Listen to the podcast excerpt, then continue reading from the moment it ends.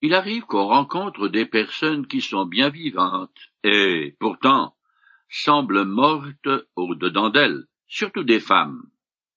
Elles n'expriment plus d'émotion, et donc se comportent comme des robots.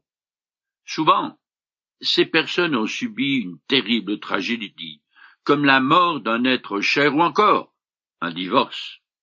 Si la perte d'un enfant est peut-être la pire des douleurs morales qu'on peut subir, tout de suite après vient la trahison, si courante dans les relations humaines.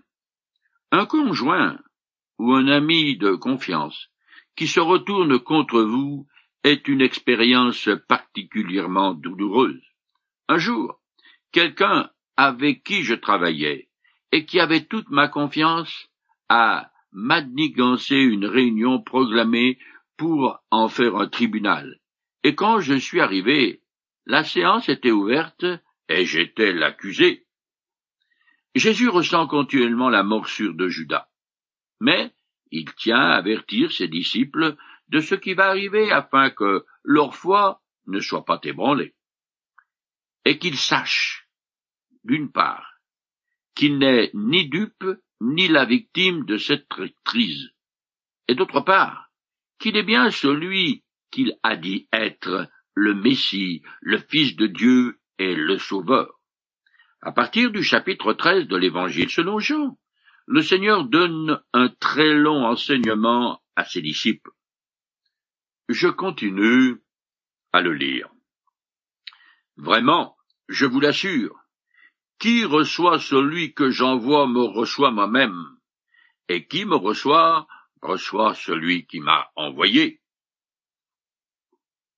Jésus est investi d'une haute et sainte dignité, non seulement à cause, d'une part, de qui il est, et d'autre part, du mandat que le Père lui a confié. Les apôtres sont aussi chargés de mission et portent les lettres de noblesse, parce qu'ils parlent au nom du Seigneur. Quiconque leur ouvre sa porte reçoit celui qu'il représente. Autant Jésus que le Père. Ce n'est pas vraiment le messager qui est important, mais bien plutôt celui qui l'envoie, et au nom duquel il parle. Les disciples du Seigneur sont des intermédiaires, des instruments et le moyen pour Dieu de se révéler au monde. Et ce qu'on leur demande, c'est d'être fidèles dans la tâche qu'il leur est confiée. Je continue. Après avoir dit cela, Jésus fut troublé intérieurement et il déclara solennellement. Oui, vraiment, je vous l'assure, l'un de vous me trahira. Deux fois déjà, Jésus a fait allusion au traître. Maintenant, il dit littéralement en vérité, en vérité. Donc, solennellement, et en termes très graves, un fait inouï. L'un de vous me trahira. Étant d'essence divine, il sait d'avance ce qui va arriver, mais parce qu'il est cent pour cent humain, il est très affligé à la pensée que sous peu, Judas va trahir son amour et son amitié pour trente misérables pièces d'argent. Jésus, sans rôder autour de lui le mal et le malin qui ont causé l'endurcissement de Judas ainsi que sa mort spirituelle et éternelle. Je continue. Les disciples, déconcertés, se regardaient les uns les autres. Ils se demandaient de qui ils pouvaient bien parler. Jésus a jeté un froid terrible dans la pièce où ils sont tous rassemblés. Voilà trois ans que les apôtres cheminent ensemble avec le Seigneur.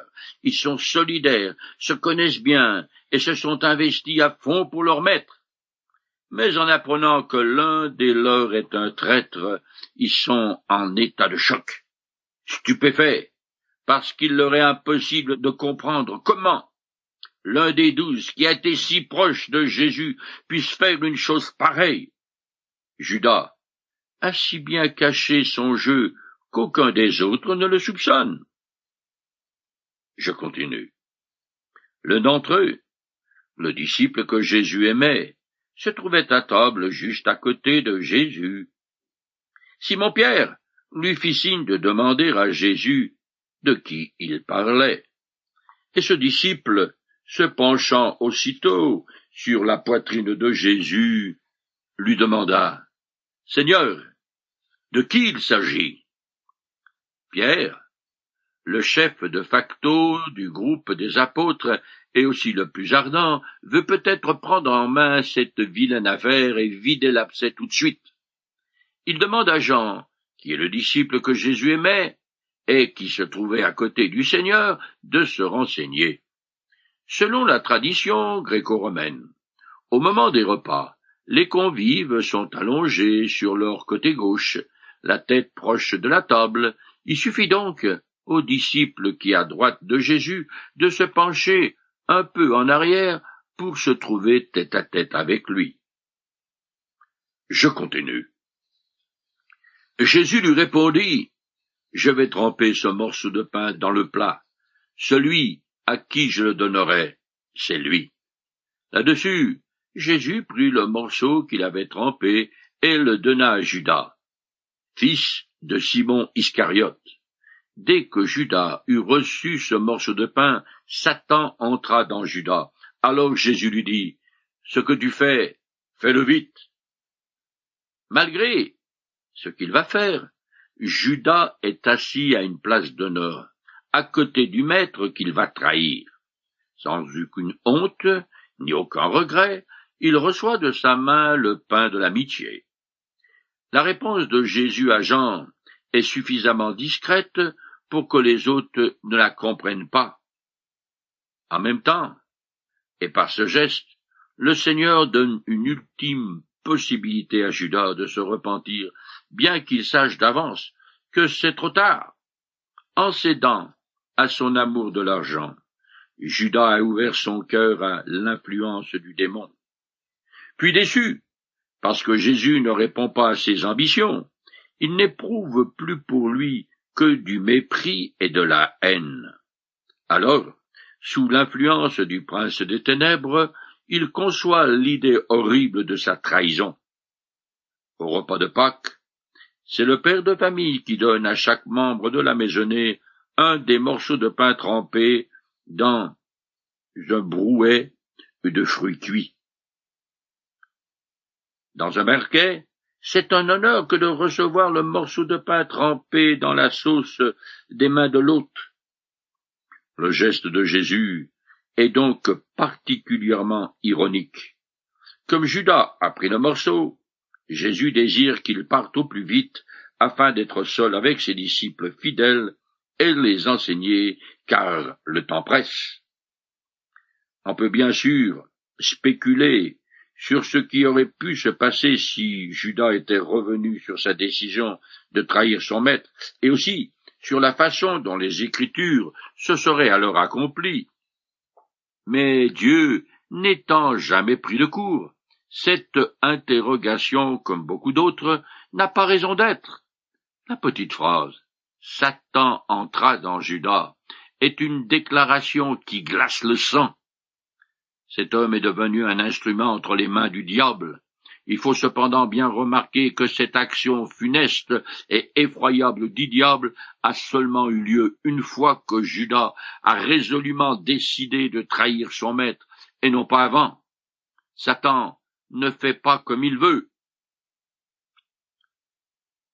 Dieu et lui prennent tous deux bonne note des décisions que je prends, et que vous prenez, le Créateur a réellement donné à l'être humain le libre arbitre et a donc reçu la liberté de faire des choix véritables.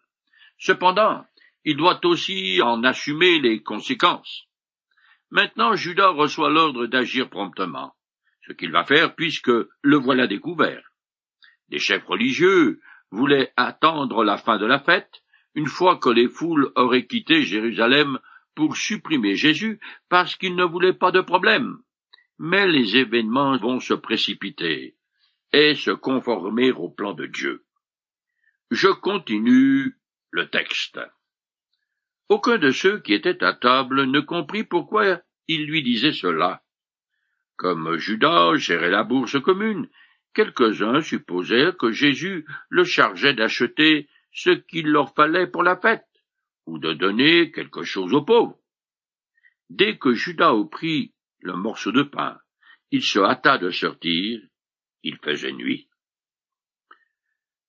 Au moment où Judas s'absente, les disciples ne pensent que du bien de lui.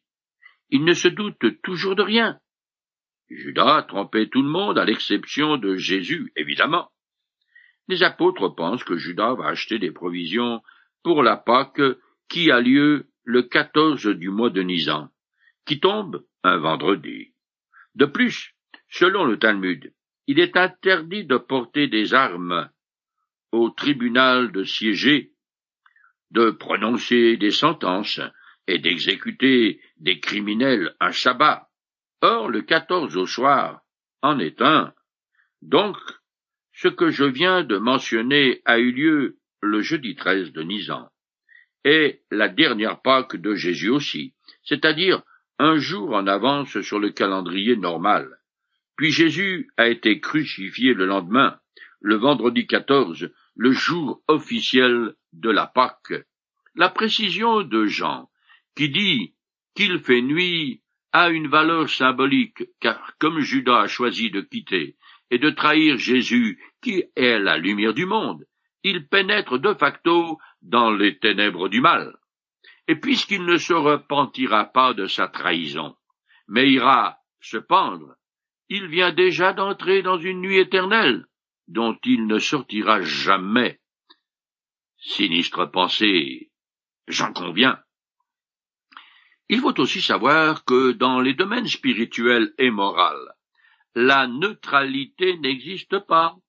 Cela veut dire que de ne pas choisir est une décision qui engage tout autant qu'un choix volontaire et réfléchi. Dans un autre évangile, Jésus dit à ceux qui l'écoutent, Celui qui n'est pas avec moi est contre moi, et celui qui ne se joint pas à moi pour rassembler disperse. Ce repas de la Pâque que sont en train de partager les apôtres avec Jésus et son dernier, c'est un repas d'adieu. Quand il a lavé les pieds des douze, il a mis un comble à son amour pour eux en prenant la place du serviteur, alors qu'il est l'hôte de ce banquet. Ce que Jésus a fait souligne l'amour qu'il a pour les siens, même pour Judas. Par la même occasion, le Seigneur a enseigné deux vérités à ses disciples.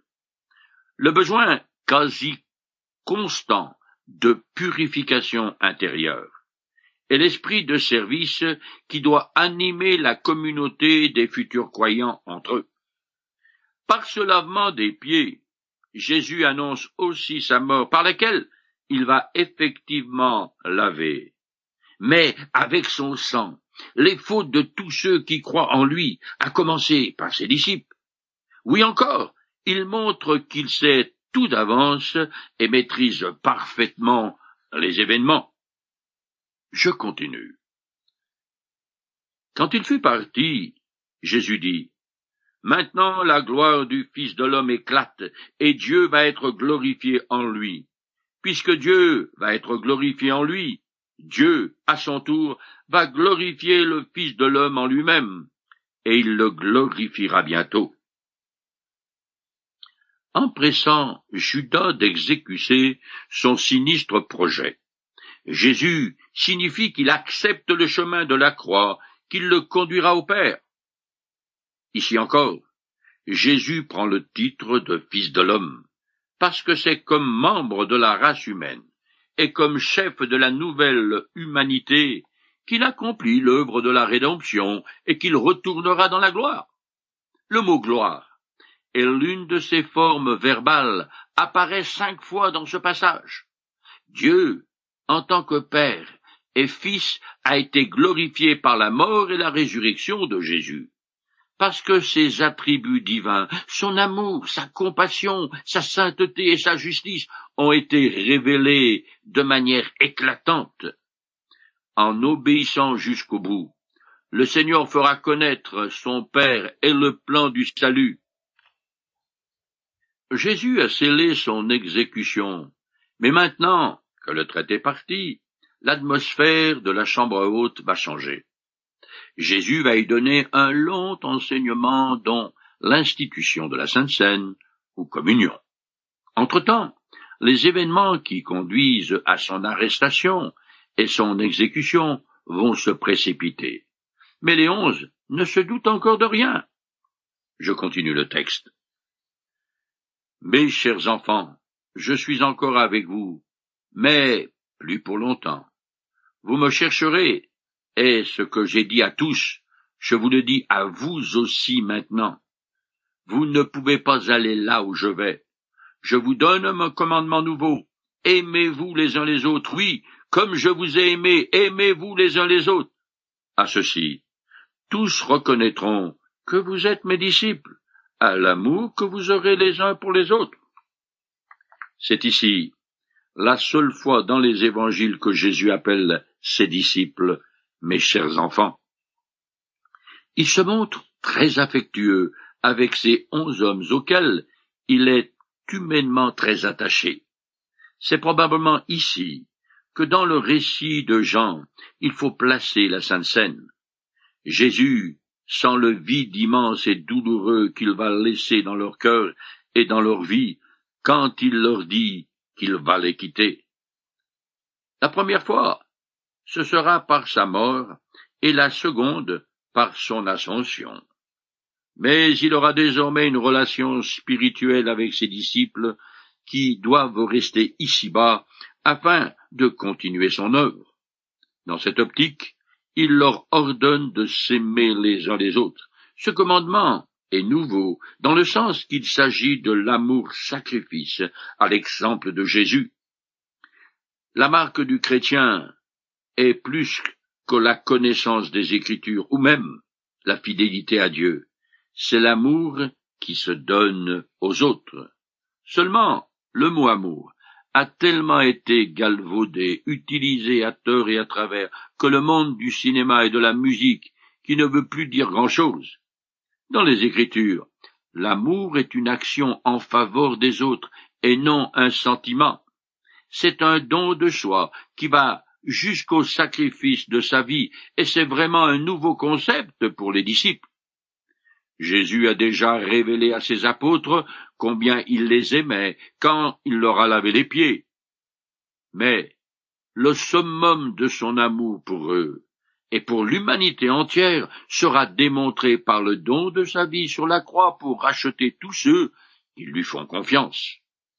De même que Jésus exprime l'amour de Dieu, les disciples doivent révéler l'amour du Christ par leur conduite les uns envers les autres. C'est un soutien mutuel et intense qui va leur permettre de survivre dans un monde hostile. Tertullien, un père de l'Église et apologiste chrétien du deuxième siècle de notre ère, écrit que l'Empire romain était troublé par l'Église naissante, car le nombre des croyants augmentait en flèche. Il refusait d'adorer l'empereur et même d'offrir une pincée d'encens à son image. Les autorités, croyant qu'il organisait des réunions secrètes pour renverser Rome, envoyèrent des espions dans diverses assemblées. Le rapport qu'ils firent étonna beaucoup les autorités. Ils dirent quelque chose comme ça. Ces chrétiens sont des gens étranges. Ils se réunissent dans une pièce vide pour adorer. Il n'y a pas une seule image. Ils parlent de quelqu'un qu'ils appellent Jésus qui est absent, mais qui compte revoir à tout moment. Et ils l'aiment vraiment avec passion et s'aiment entre eux profondément. Je finis de lire le chapitre 13. Simon-Pierre lui demanda, Seigneur, où vas-tu? Jésus lui répondit, Tu ne peux me suivre maintenant là où je vais, mais plus tard, tu me suivras. Mais Pierre reprit, Et pourquoi donc, Seigneur, ne puis-je pas te suivre dès maintenant? Je suis prêt à donner ma vie pour toi. Tu es prêt à donner ta vie pour moi? répondit Jésus. Oui, vraiment, je te l'assure. avant que le coq ne se mette à chanter, tu m'auras renié trois fois. Pierre, toujours prompt à parler avant de réfléchir aux implications de ses paroles, demande des précisions sur ce que Jésus veut dire. Il aime vraiment le Seigneur et désire de tout son cœur le suivre. Il se comporte comme un enfant qui demanderait à son père Où vas-tu, papa? Pourquoi je ne peux pas venir avec toi? Il ne peut pas concevoir sa vie sans être en compagnie de Jésus.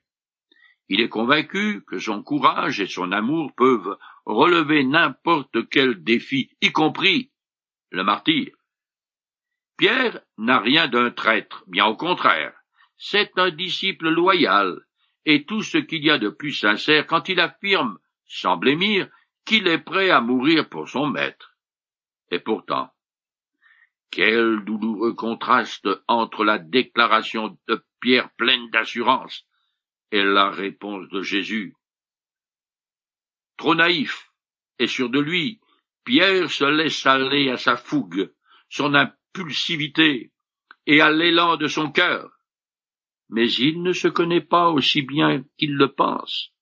Il ne se rend donc pas compte que son engagement envers Jésus est encore faible et que la peur aura raison de lui. De plus, il n'a aucune idée des puissances sataniques qui sont à l'œuvre autour et contre lui. L'avertissement de Jésus n'empêchera pas Pierre de renier le Seigneur.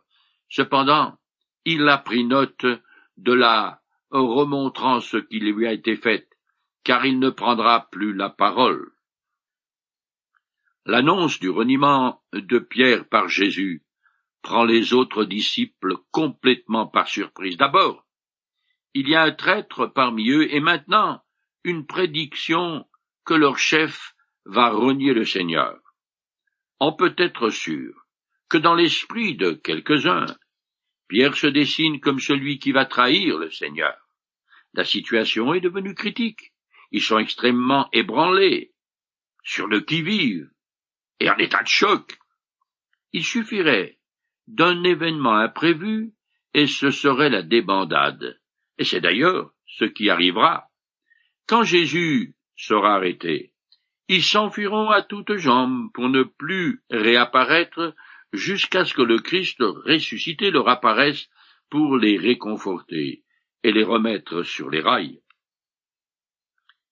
Il est vrai qu'après avoir marché avec Jésus pendant trois ans, vu tous ses prodiges et sa puissance, cru qu'il est le Messie, il ne peut ni concevoir, ni accepter qu'il soit arrêté et crucifié comme un vulgaire criminel, et se comporter comme un agneau sans défense.